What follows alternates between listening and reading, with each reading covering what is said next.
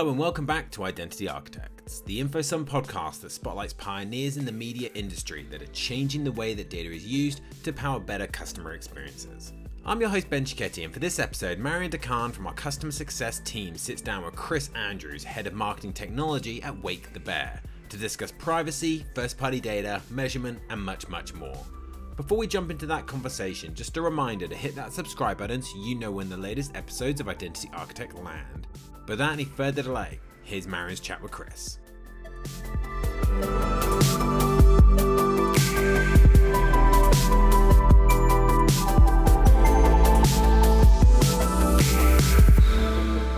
Welcome back to Identity Architect. Uh, my name is Marion Dacquin and I will be your host today. I will be discussing with um, Chris Andrews today, uh, who I'm really excited to talk to. Um, and I think we can dive right in. Um, Chris, that would be amazing if you could introduce yourself and Wake the Bear, uh, the agency. Uh, who are you and what do you do there? Yeah, absolutely. Hi. Uh, so I'm Chris, obviously, and I head up uh, marketing technology here at Wake the Bear. We're a marketing communications agency, uh, communications agency who focus kind of on a lot, working with a lot of brands across the spectrum. Uh, we work predominantly with kind of brands who are working through kind of key periods of change, really. So they might be starting up, they're scaling up, or they're in kind of in the middle of a shake up. They, they can't come to us to for some of those different challenges, but all with very much a bias towards growth, kind of understanding, you know, understanding and navigating the kind of current environment. And that that's very much across everything. That's across the you know the full suite of marketing. So whether that's kind of brand communications, brand strategy, whether that's kind of right down to kind of media and operations and, and tech and stuff like that. Uh, that's where we focus. So a lot of interesting brands that we kind of work with. My role within that covers quite a fair amount of ground, actually. Um, I think probably the simplest way of articulating that is, is I sort of look to help all those clients, regardless of kind of what their stage is, um, kind of make their marketing better through the application of data, through the application of technology. Uh, that sort of helps to make sure they're kind of set up for success properly. Um, so, you know, that might be very different for a startup brand who's kind of just starting out and going, well, actually, help me, guys. I've, I've just started this business. I've got this really great product idea. I've got this really great kind of notion, but I want to get out to market. What do I need to learn about my, you know, my customers, my product market orientation? You know, how, how do I kind of scale that to this particular point? Through maybe to the scale up brands who might you know be thinking about um, you know actually I've, I've done a lot of stuff here. I've grown really well through the application of you know social channels YouTube and so forth Google. Um, but actually I need to take that next step. How are you going to help me with that? And then actually kind of finally through to, to, to the sort of shake up brands go look we've been working for a while. Things aren't maybe going as well as they could be or actually we're ready to take the real next step kind of beyond that we've taken that funding. Uh, and they all have kind of different challenges um, around that. So really interesting to work with them and understand those different kind of areas. Um, you know, help them navigate the kind of current landscape, whether that's just start talking about what CRM they need, right through to obviously you know, like data clean rooms, work with you guys at InfoSum. So really kind of essentially getting to, to that proper understanding, helping them visualize, orient their data, um, and operationalize that a lot of the time. But obviously, crucially, despite sort of saying a lot of that, it, it's very much about making sure the answer is just not technology for technology's sake. Uh, I mean, obviously, we all know in the industry there's a lot of another aspect of that, which can just end up being, you know, pure numbers, pure tech, and just layering on, layering on, layering on, which kind of causes you know more problems as well sometimes. Um, so that's obviously by the bear and myself within that. Um, my my background generally is predominantly on the agency side. Um, so I've worked sort of you know uh, across a number of kind of network agencies and independent agencies over the last few years in the independent side of things. Um, I've also worked kind of did a bit of product management, worked at Accenture for a little while. Um, and I think that's kind of given me a really nice background across across the industry um, to sort of understand a lot of different challenges. Working with some advertisers who have, have barely come out of sort of um, stealth, right up to big global advertisers who are looking about you know two points on their media sort of thing. So so it's it's really kind of getting some of those ideas and understanding about how it is, and I think that gives a good reflection of kind of you know what, what's required, what's necessary, um, and, and yeah, it's certainly an interesting part of the world. It is, uh, and I'm super excited to dive deeper into that into the second part of the podcast. But um, to start off, I'd love to dive in some rapid fire questions, uh, which is a nice little exercise we like to to start with. Uh, and actually, given that you've got a pretty good knowledge of the industry and like a lot of like um, different jobs that you had into industry, I'm curious to hear what's your earliest memory of, of advertising.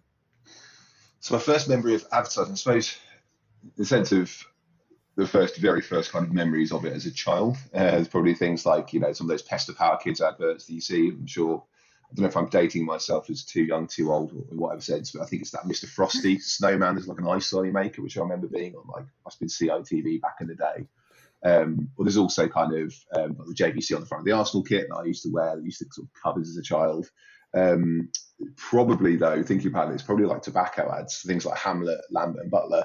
Um, probably says a little bit about why they're banned now. Uh, the fact that I can remember them a number of years on. Um, but yeah, they're, they're, probably the ones that stand out. Yeah, that's so funny. I think yeah, cereals or anything like that brings you back to your childhood memory are always Definitely. the one that's stuck uh, in your head. the honey box, um, the sugar puffs. Yeah. Yeah. what? Um, so you've talked a little bit about your your background. What was actually your your first job um, in advertising or, or, marketing? So my very first job was a fairly standard agency role. Actually, I was a digital account exec. Uh, what was then MPG Media Contacts, now Havas um, in the UK. Uh, that kind of covered pretty much everything there was to cover at that particular point in time. Really, it was very focused on um, you know, ad ops, planning, buying, client servicing, a lot of time in the pub on Thursday night. You know, it was all all kind of aspects of the industry. So it was a, really nice grounding, um, which obviously you know, a lot of hard work, but I think that kind of sets you up quite nicely for for covering a lot of bases and, and going one way and, and finding your path.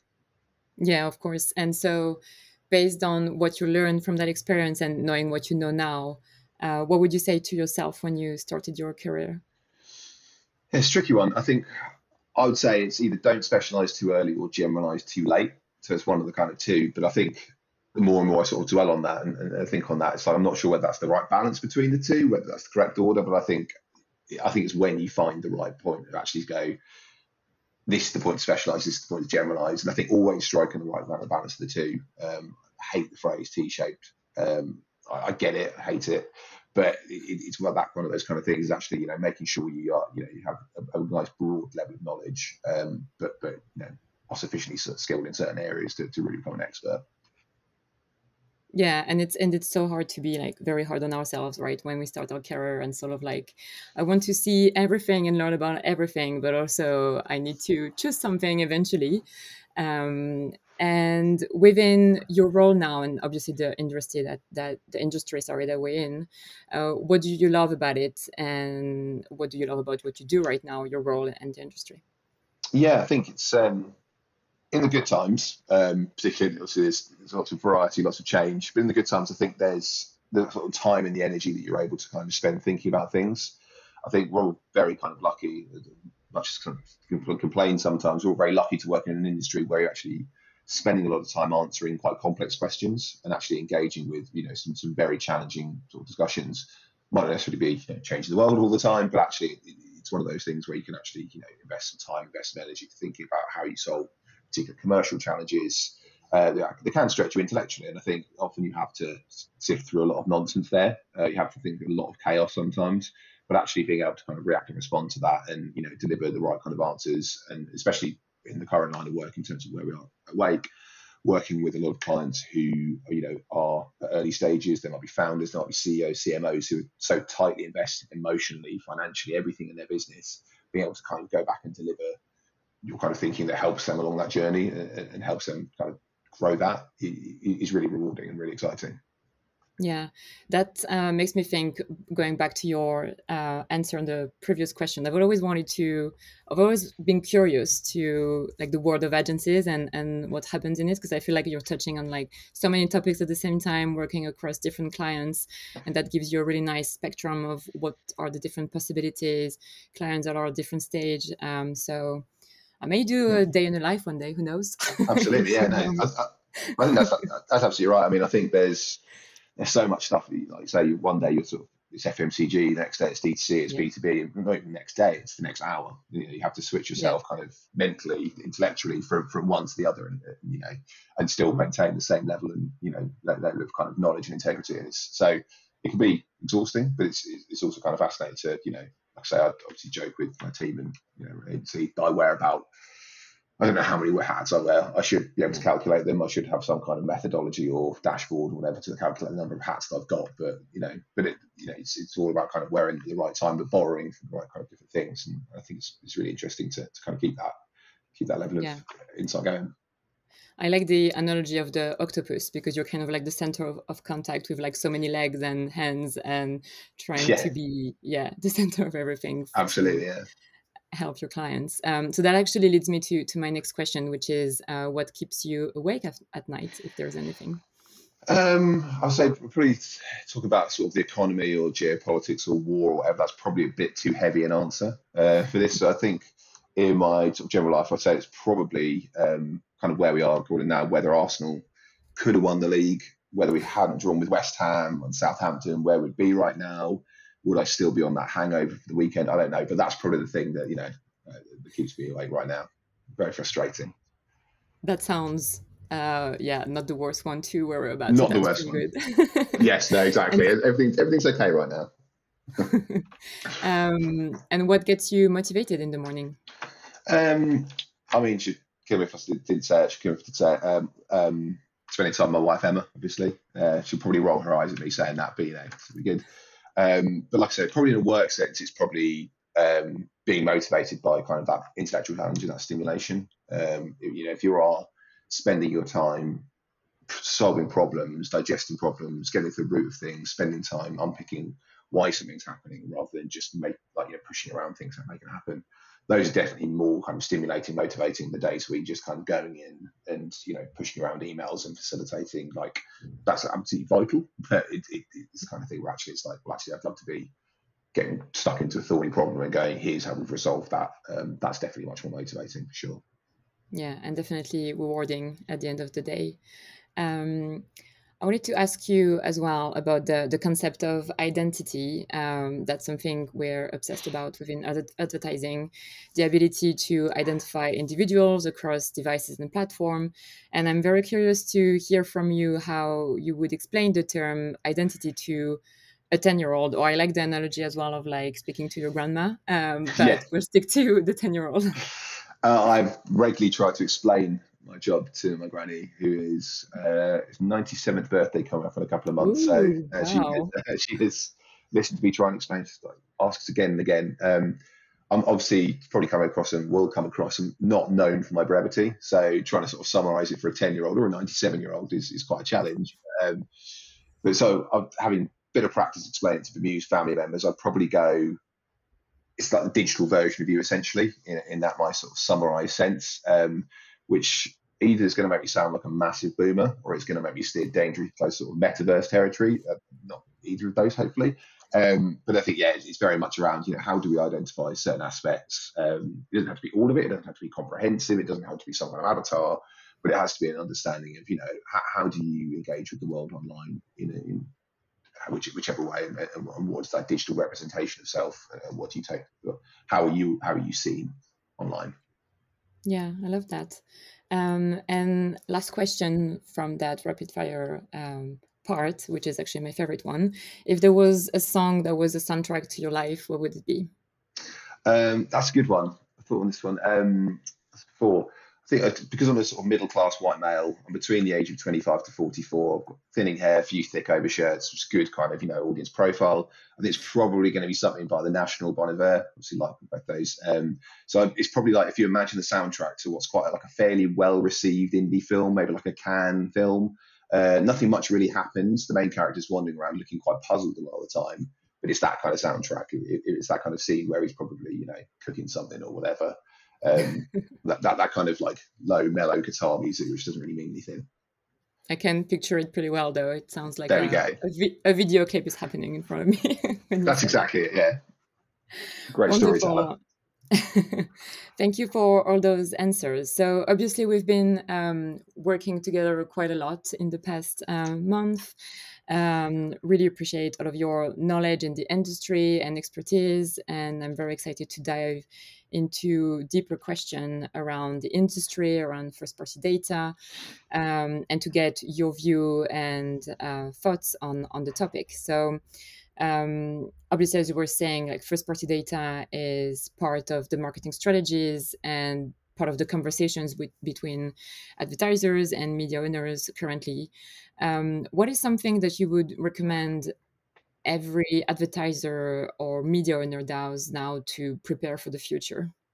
Yeah, I think it's that, that's it's obviously a fascinating, completely open-ended topic in a way, um, in terms of kind of how we want to get to it. But I think, um, I think speaking, sort of drawing on my experience of the last sort of four years at the Bear uh, and all the challenges we've sort of seen across there. You know, we've worked with the likes of NatWest Group, for example. We've worked with Thortful. We've worked with Simba. We've worked with lots of different brands over that period of time, all with lots of different challenges. So actually, if you're talking, you know, again back to that kind of framework of start, scale, shape sort of thing. If you're talking to startups, it, you know, the, the question is fundamentally the same, but actually for them, it's well, actually, what do I need to, you know, I'm starting from scratch. What do I need to do? Like, what do I need to collect? What does this actually mean to me? I've got, I'm a CEO, I'm a founder, I'm, I'm doing the marketing role, I'm doing the finance role, I'm doing the operations role, I'm trying to build out this team, all this kind of stuff. What do I actually need to know about it? And it's the same sort of fundamental there when you think about like the scale ups and actually, well, I've got a bit of stuff. I've, I've had a great success in terms of my initial bit. I've got out that kind of like valley of death phase. I've got out of that thing and I'm, I'm, I'm growing but is the addressable market I've spoken to before the same as the addressable market that I need to do now? And then do all the way to that sort of shake up thing. Actually, do I have it right? Do I have, you know, the, the right kind of tools in place? And that's so very important. But I think what I'd say to all of those different kind of, you know, whether they're kind of whatever stage of that, that growth they're at, it's it actually comes back to the fundamental. It's just actually structure it, collect it in the right way. Because I think having the right strategy off the bat is the kind of thing that's actually going to help you collect the right information. It's going to help you get the right knowledge I think what you need to do is, as long as you can kind of ask the right questions in the first place, you can understand the motivations. That's going to really frame about how you're doing it. Because actually, if they're then thinking about strategic approach to how you collect the data, that's going to help how you structure your team in the future. It means the tools you're going to get, the processes you need to put in place, how you're going to store it, how you're going to query it, all that kind of boring functional stuff, which is really, really important and keeps your CTO up at night it's those kind of things that actually, you know, if you can kind of understand why you're using it, why you want to have it, what you need first party data for, then that's really valuable. I think if you're thinking about it with the right motivations and you're thinking, I want to understand my customer and I want to have an understanding of them to influence and inform my business rather than just influence and inform my marketing strategy, it takes it from being quite transactional on the marketing side of things to actually being this is fundamental to the rest of the business. If we know about our customer, we're going to know about our product, we're going to know about our, you know, where we are in the market, we're going to know about our competitor set, for example, where we are against that you know, you get a lot of, um, and it happens everywhere. You know, it doesn't happen, say it happens any particular client or any particular stage of life, but you get to the point where you go, well, I know my customer is X, or I think my customer is X, but I don't know how many of them I have. So actually, if you're not able to kind of understand, if you've actually done that collection up front and you've done that strategy up front and you've done that thinking up front, then you're right back at that kind of stage where you can go, well, I know who they are, I know who I think they are, and if that changes a little bit later in time, I can I can be compl- I can be happy that I've got those people, and I can be happy that I can query that. You've got you've got it as granular as you need to, without necessarily going to the unnecessary, you know, view of kind of over collection of you know they've got their garden faces this way, and you know when the moon's in this phase, they think about this. Like it, it, it doesn't need to go to that level of granularity, but if you have the right level of information, it's much easier to turn that into valuable knowledge. 100% yeah and i feel like it, it creates that um, snowball effect of one fit the other one basically and and you sort of like start with an assessment and that and then build over time uh, with what you learned and and the different use cases you can put in place. Uh, so that's very that's very interesting. Um, what in your opinion so you talked a little bit about like the different uh, roles and, and people involved in that. Who do you think uh, and obviously i'm talking about people but more broadly different stakeholders, uh, media owners, data partners, uh, or brands.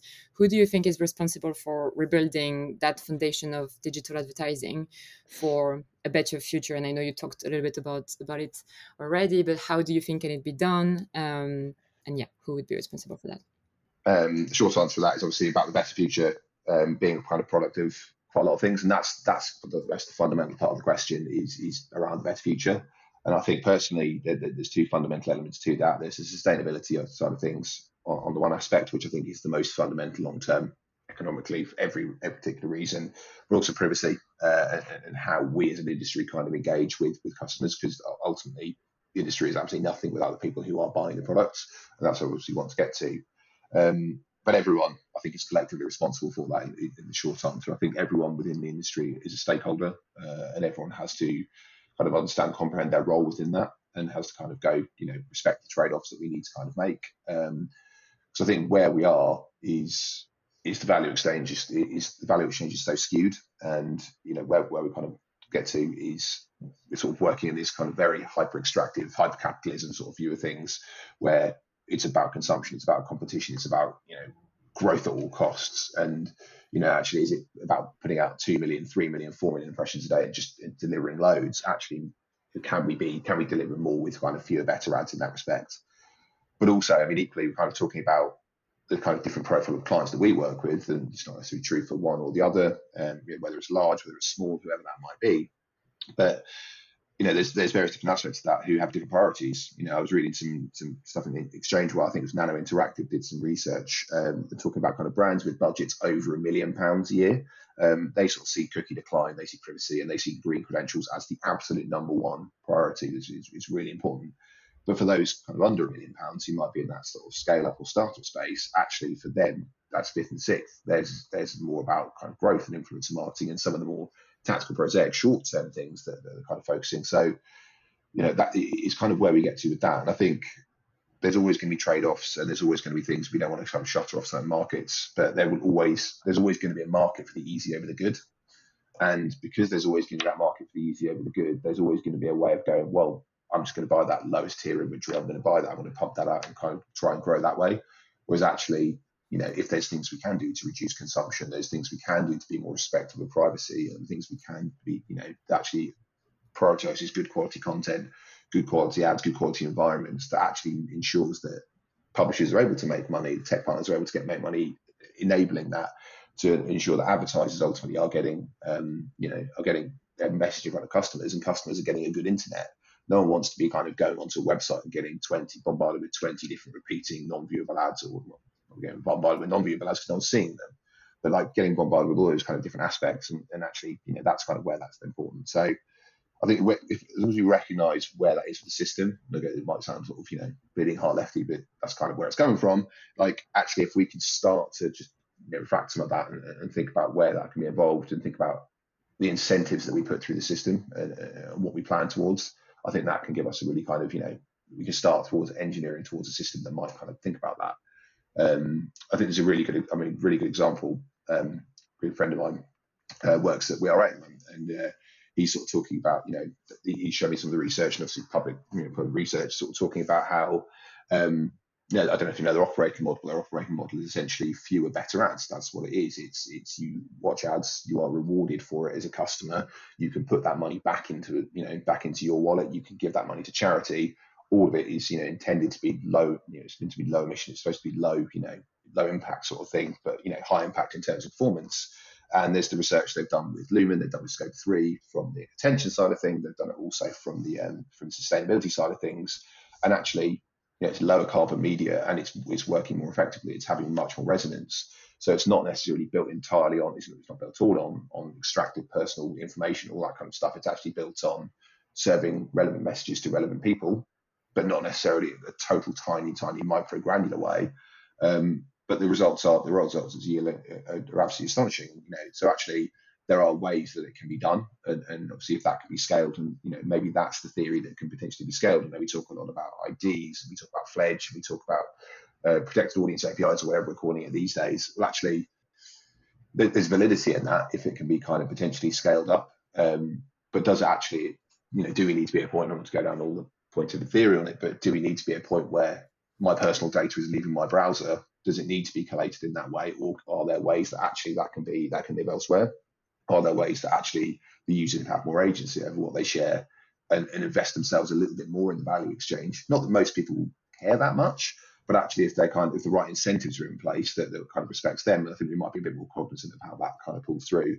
And I think once he's again, uh, talked about data collection earlier, talking about collecting the right incentives part of the value exchange, that's going to be really valuable in actually building that better future because it is much more, you know, in resource boundaries. It's yeah, it's it's in compliant privacy boundaries, and everyone benefits from that. I know that sounds quite utopian, quite idealistic, but, but I think there's definitely there's load of there's also makes it sound like there's not loads of good stuff that's going on within the industry to do that. I think it's gone right up the agenda. I think there's a real recognition from huge portions of the industry that that's the way we need to go, and, and very cognizant of our role within that. So I think I think we're very positive about that for sure. Yeah, I agree with you. And I feel like as much as um, everybody can have a different agenda at the end of the day, we're all talking about growth, performance, um, but also caring about our customers. And uh, as a customer, and we are consumers ourselves as well. Like we just want to have a good service, a good product, good ads, and kind yeah. of like uh, being respected along the process as well. Um, and that actually leads me to my next questions around challenges in the industry. Obviously, we talked about um, some of them already, uh, like privacy, um, consumer awareness, of course. But what are some of the challenges you see as a result of all of these changes? Yeah, I think it's. I mean, think about where we were sort of five, ten years ago. Think about what kind of can be done or in different markets and, and how things are advertised. I think there's been some, obviously, as we all know, fundamental changes. And there's been attempts to kind of do BAU uh, alongside that. And I think see GDPR kind of came along, um, obviously changed the game a little bit. Obviously iOS 14.5 and kind of, kind of came along and changed the game there as well. But I think what's kind of come off the back of that, and especially again talking about cookie deprecation, whether it happens next year, year after, whenever that happens, we never know. Um, whenever that kind of does come to pass, actually the collaboration, the kind of interoperability, the mutual benefit that we're kind of talking about, that, that, there's a recognition, and actually the fact that a lot of the challenges to, you know, Google kind of withdrawing that has actually been around competition. It's been around actually fair access to the market and not monopolizing things, and, and that's I think really kind of valuable. Is there, there are ways of you know, working in dialogue, working in collaboration. It's a very collaborative industry, right? It, relies on cooperation to work. So I think um, that will continue. I think, um, but I think there are obviously challenges to that. Again, we talk plenty about you know different kind of models. Actually, are we trying to do BAU? Are we still trying to kind of replicate that? You think about things like Vice, for example, BuzzFeed laying kind of journalists off and going for bankruptcy is that kind of sustainable? Is there a long tail of publishers that can, can be sustained? Like we obviously want to have that. We want to have media clarity. We want to have various different conversations. We don't want to kind of shutter things off. So again, we talk about, you know, there is a need to kind of shift towards ID and there's a need to shift towards registration, but does that kind of stratify? Does that create a two tier, three tier, four, five tier internet, which actually doesn't necessarily kind of do that? Can we deliver that? Can we deliver basically an economic within the industry that, that, that kind of services that? But also, I mean, probably a critique of a lot of the stuff I've talked about is people will say, well, look, if you're saying this, you're probably, you know, stratify the market, you'll shut people out. You don't want people paying for subscriptions and having, you know, the best, you know, best news being behind a paywall and just crap news being, you know, free and an open sort of source sort of thing. Actually, maybe that's a bad thing. Obviously, it's quite a lot of fundamental shift to the economics of it. Um, because then again, there's things about concentration. It's like, are you giving too much power to the big tech companies? If you're talking about in browser, in device, are you again continuing to monopolize that? But I think there's there's such a sort of spirit of innovation and understanding that I think there are opportunities to think about, you know, how, how can we do that? But fundamentally, when we, when we take it all back to again, any clients we work with, any conversations we have, any of us have at any point of it, um, is, is fundamentally how do we compel, you know, people to buy things? Not necessarily compel, is how do we encourage people to buy things? Um, you know, how do we actually get people to how do how advertisers can sell their products in a way that's not over pushy or anything like that, and, and selling products they believe are going to improve people's lives and, and continue that kind of in engineering growth. So it's, it's a lot of challenge. I think because obviously, yeah, a lot of competition. Um, you know, if, if you have those fewer better ads, does that shut out smaller companies? Does that price them out of growth? You know, can, if I'm a major advertiser, if there's a more stratified, controlled market, can I just completely price it out? Um, but again, people can access television, people can buy television, and you know, and deliver growth in that way. Um, I don't think necessarily having that regulation have that level of, limitation. And if you're then saying defending the however many thirty percent by default ads that aren't viewable, for example, or you know don't don't deliver any effect, they're not defensible in that way. You know, if they're not being seen, not being served, and that, that standard's not being met, then that's actually a way where you can reduce consumption, even if that does drive the unit costs up in, in a slightly different way. So it's, it's, it's a challenge really, but lots lots to pick on. But I think, like I say, that spirit of collaboration, that spirit of innovation is, is certainly something that can that can respond and, and, and lead those challenges.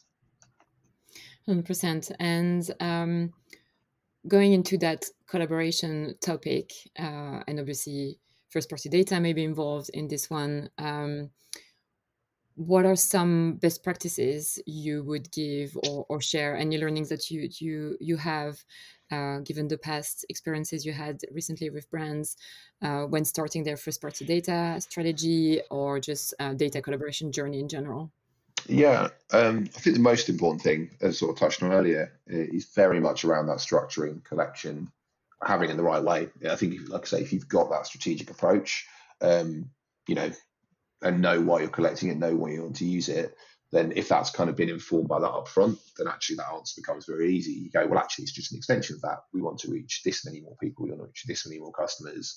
These are our priority customers. These are our most loyal. These are our least loyal. We want to find more of the most loyal. We want to find more of the new customers, you know, less the returning customers. How are we going to then kind of potentially acquire those and, and, and have that conversation? So I think very much around, you know, knowing the parameters that you want to collect, knowing what's you know for you as a business. Again, back to that startup. Actually, you, you've done a bit of work probably on your on your you know your product. So you're probably really really passionate about that product. You probably know some of your core customers.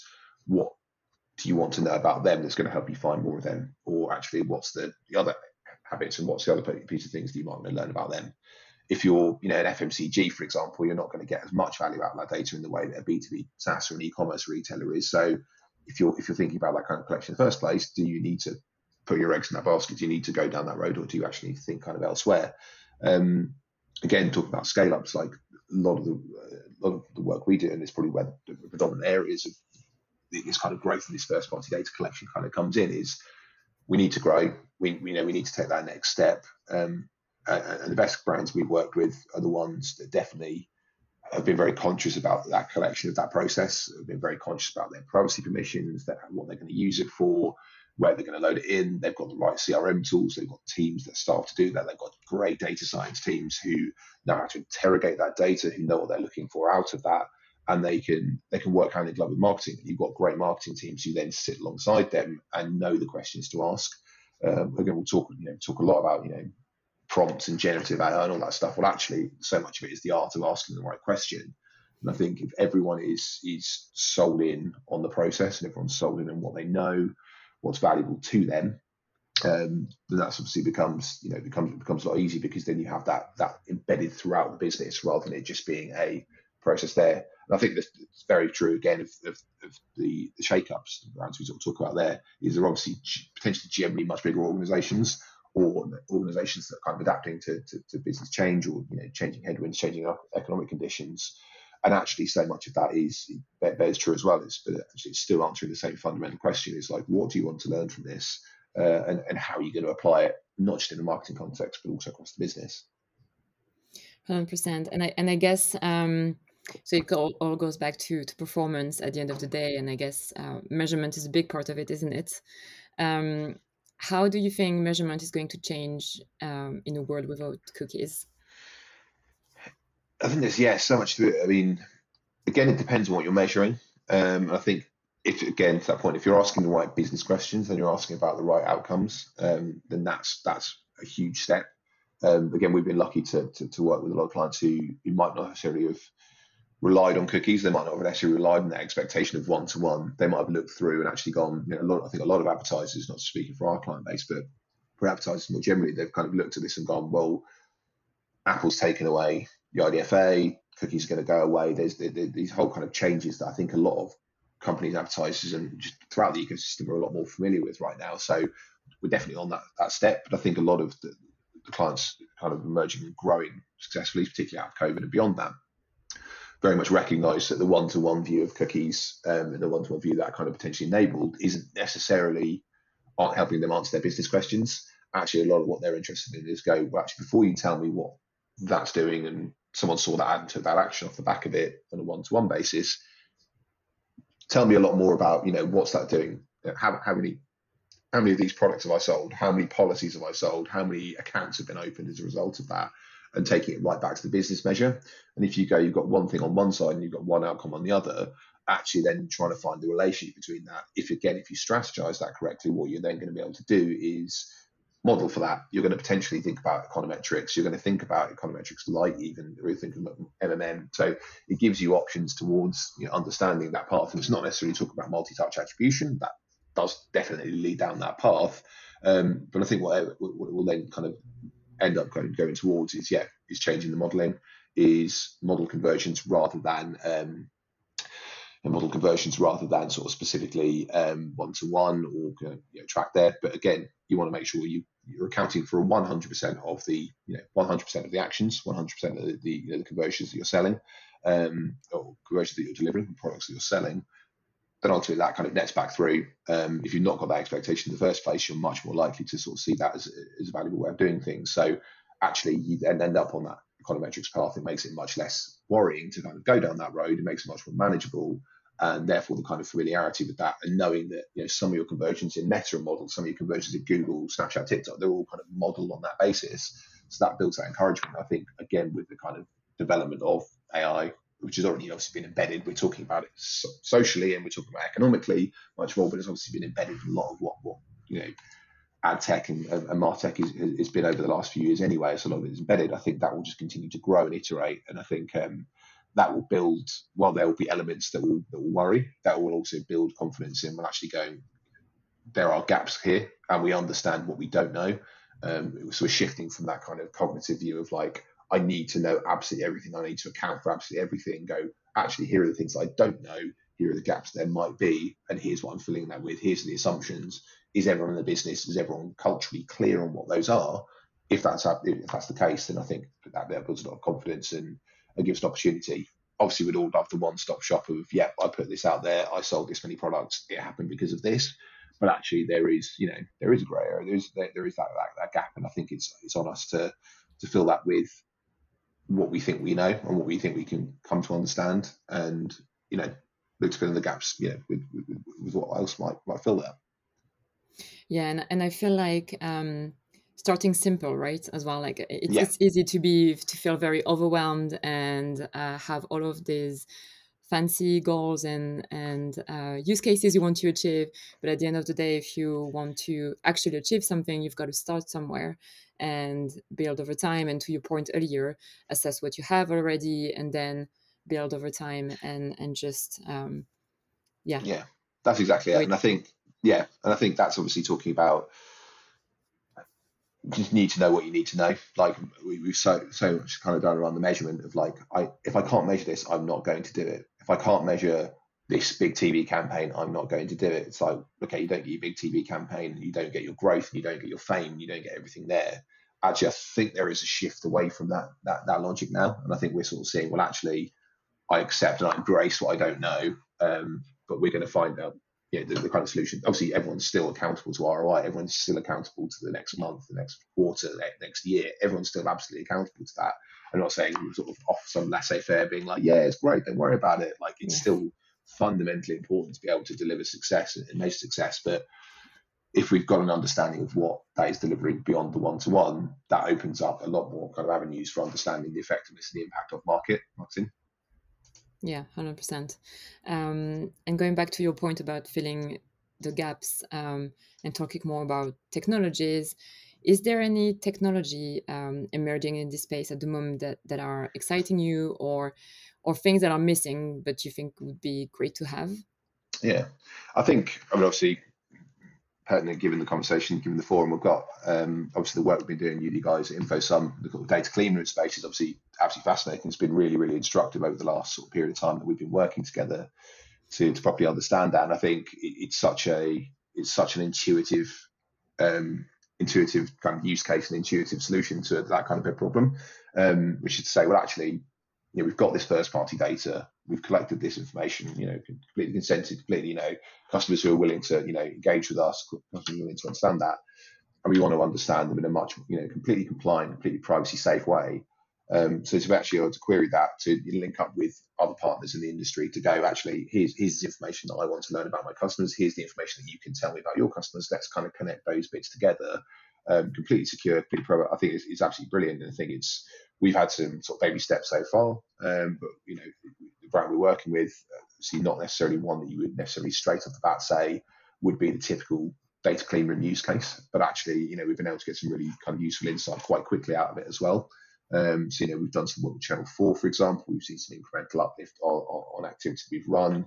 We're looking at some kind of, you know, profiling some insights, some of the brilliant kind of data partners as well. So what that just opens up is, you know, great stuff across insight. It opens great stuff across, you know, activation.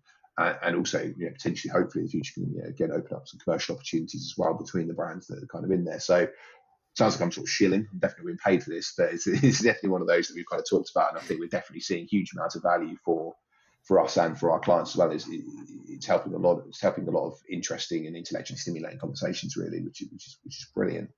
Um, more generally, I think obviously there's a load of stuff I've, talked uh, again talk about sustainability, and obviously a big kind of passion point of mine.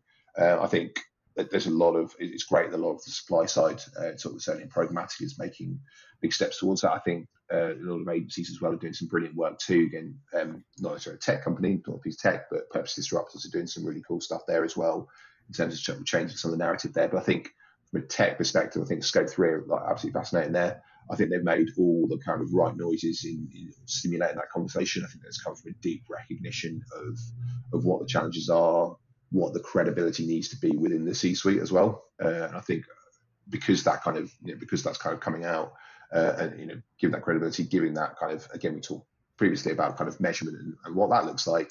Actually, to be able to put a number on it a lot of the time is helping to motivate those things in the right direction. And obviously, that's going to sit very much at the uh, that kind of larger enterprise brand end.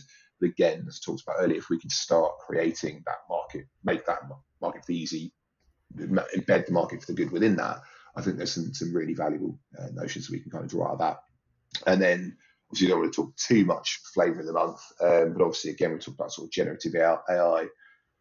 I'm not sure if that's exciting or terrifying um, because it, you know, there, there's there's certain elements of it which are super exciting. And again, we've, we've seen the benefit of AI, we've seen the benefit of, of, of machine learning within you know, within the industry anyway. But actually, the current state of play, the fact that it's kind of come out economically, come out socially, sort of thing, and it's hit the wider public consciousness, you know, it's obviously going to get embedded more. And I think obviously more generally, there's obviously guardrails that need to be kind of built into that, and, and not just deferring absolutely everything to the machine. Um, which I think is obviously a, a, much kind of bigger conversation. I think you know there'll be an element of regulation kind of required from that. So that's it's probably the bit that's missing. Um, again, obviously, sort of talk about measurement. You know, say there about you know MMM and, and, and being able to get a kind of real time view of things. I think there are some some interesting players there. Obviously, we're we're lucky to work with a really great data team. Again, Wake Bear as well, you're actually able to kind of look at some of those things. So it doesn't always need to be a technological solution, um, but things that can enable that and, and push that along is, is really useful as well. Yeah, we talk a lot about technology, but at the end of the day, it's it all starts with with humans, right? Um, I mean, obviously, we talk about AI, which is more of a scary, sort of like uncontrollable part of um, the technology right now, and that grows at a very exponential level. But um, essentially, all of the technologies that are being um, created and used right now all come from humans and used by them. So that's also exactly. great that we can yeah come back always come back to that human side of things and that collaboration um because yeah. Yeah that's that's exactly yeah makes, makes total sense yeah. I think um like i say it will probably be quite damaging for you know, some some jobs and i think actually then that is very much like you say there all philosophical but it's like it's, it's about how we maintain being human in that environment um, in that kind of thing actually what does it enable what does it help us do um, but then also again talk about the environment, being conscious of, you know, actually is, is just getting more raw computing power. Like actually, let's just not race into it without without quite thinking about the long term consequences for all the other factors that, are, that potentially worry. Yeah, and and keeping keeping that um, trust as well on a on a high level, I guess, which is a, a key part and definitely a, a, big part out of it. Um, what do you think are some of the things that should change and how can we as an industry come together and, and redefine our relationship with each other with each other to, to just what we, we just touched on?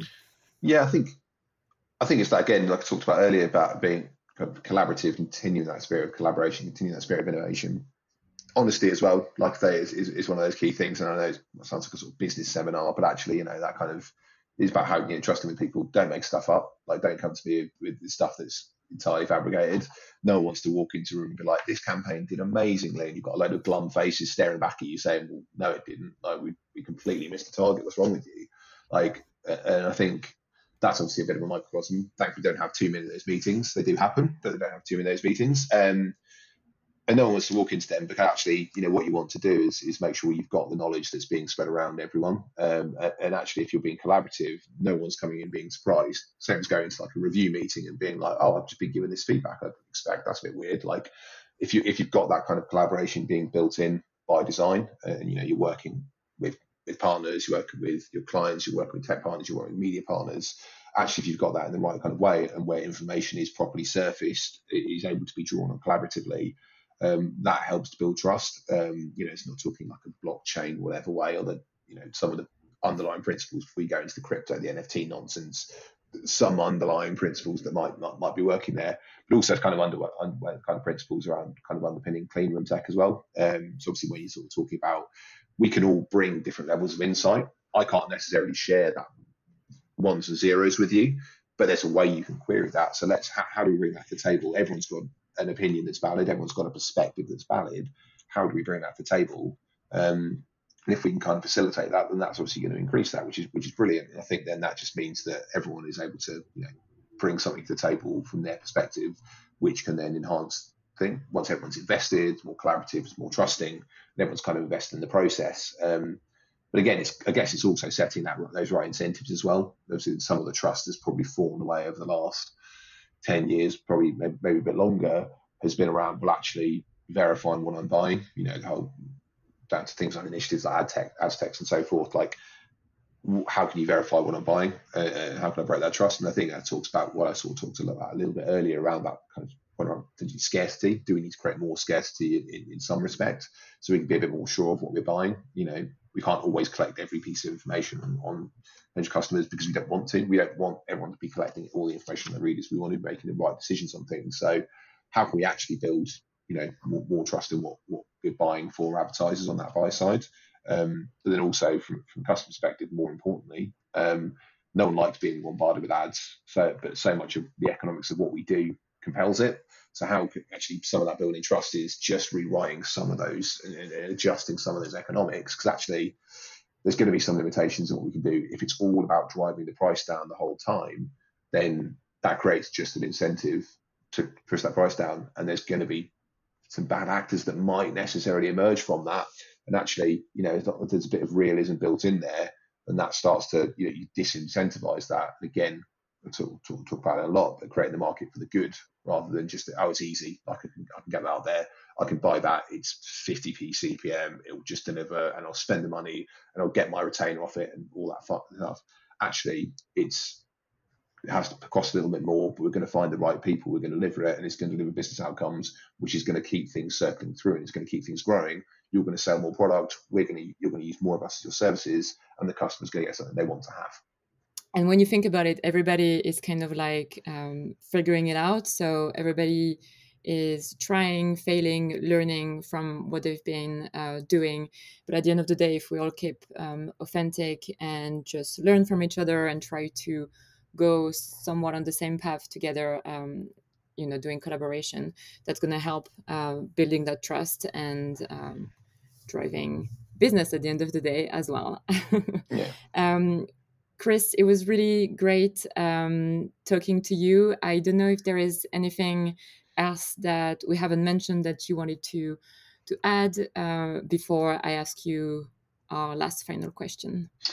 No, I think that's uh, like I say, covered a lot of ground. I think there's not, like I say, there's so much you potentially can sort of talk about and discuss. And let's say for a short period of time, you've got these whole massive, fascinating questions which probably go on for like three, four, five hours, but I don't think anyone wants to listen to that. But but yeah, it's, it's, it's one of those fascinating ones. So I think yeah, great to great to chat and great to you know go deep on some of those topics. It's really yeah really interesting. Thank you. It's a it's a broad uh, topic. Thank you. And um, this podcast is all about the individuals who have pioneered new ways to use data to deliver better customer experiences. Um, is there anyone when thinking about the industry uh, someone that you admire and you that you would like to nominate for us to interview uh, I'm going to embarrass my good friend Jake Wrigley. Uh, he is uh, he works as, as, mentioned earlier. He works at uh, WeAre8. Uh, he's obviously got a load of background. Worked agencies together. He's done some load of great stuff at Kepler. He's um, like I say, really really smart guy in terms of thinking about how he works different, you know, different aspects with different clients, kind of growing things there, but then going to kind of where and, and focusing on, you know, working on their ad product and stuff like that, uh, but doing so in, in a way that is looking to improve things and uh, looking to improve, you know, make a better world from that, um, both in sort of an ad sense and that. So I'm, I'm going to nominate him, embarrass him, and I'm going to tell him after this that I've done it. Um, he's going to love it. Brilliant. Thank you so much, Chris. Uh, awesome conversation and wishing you all the best and a good day. Thank you very much. Goodbye.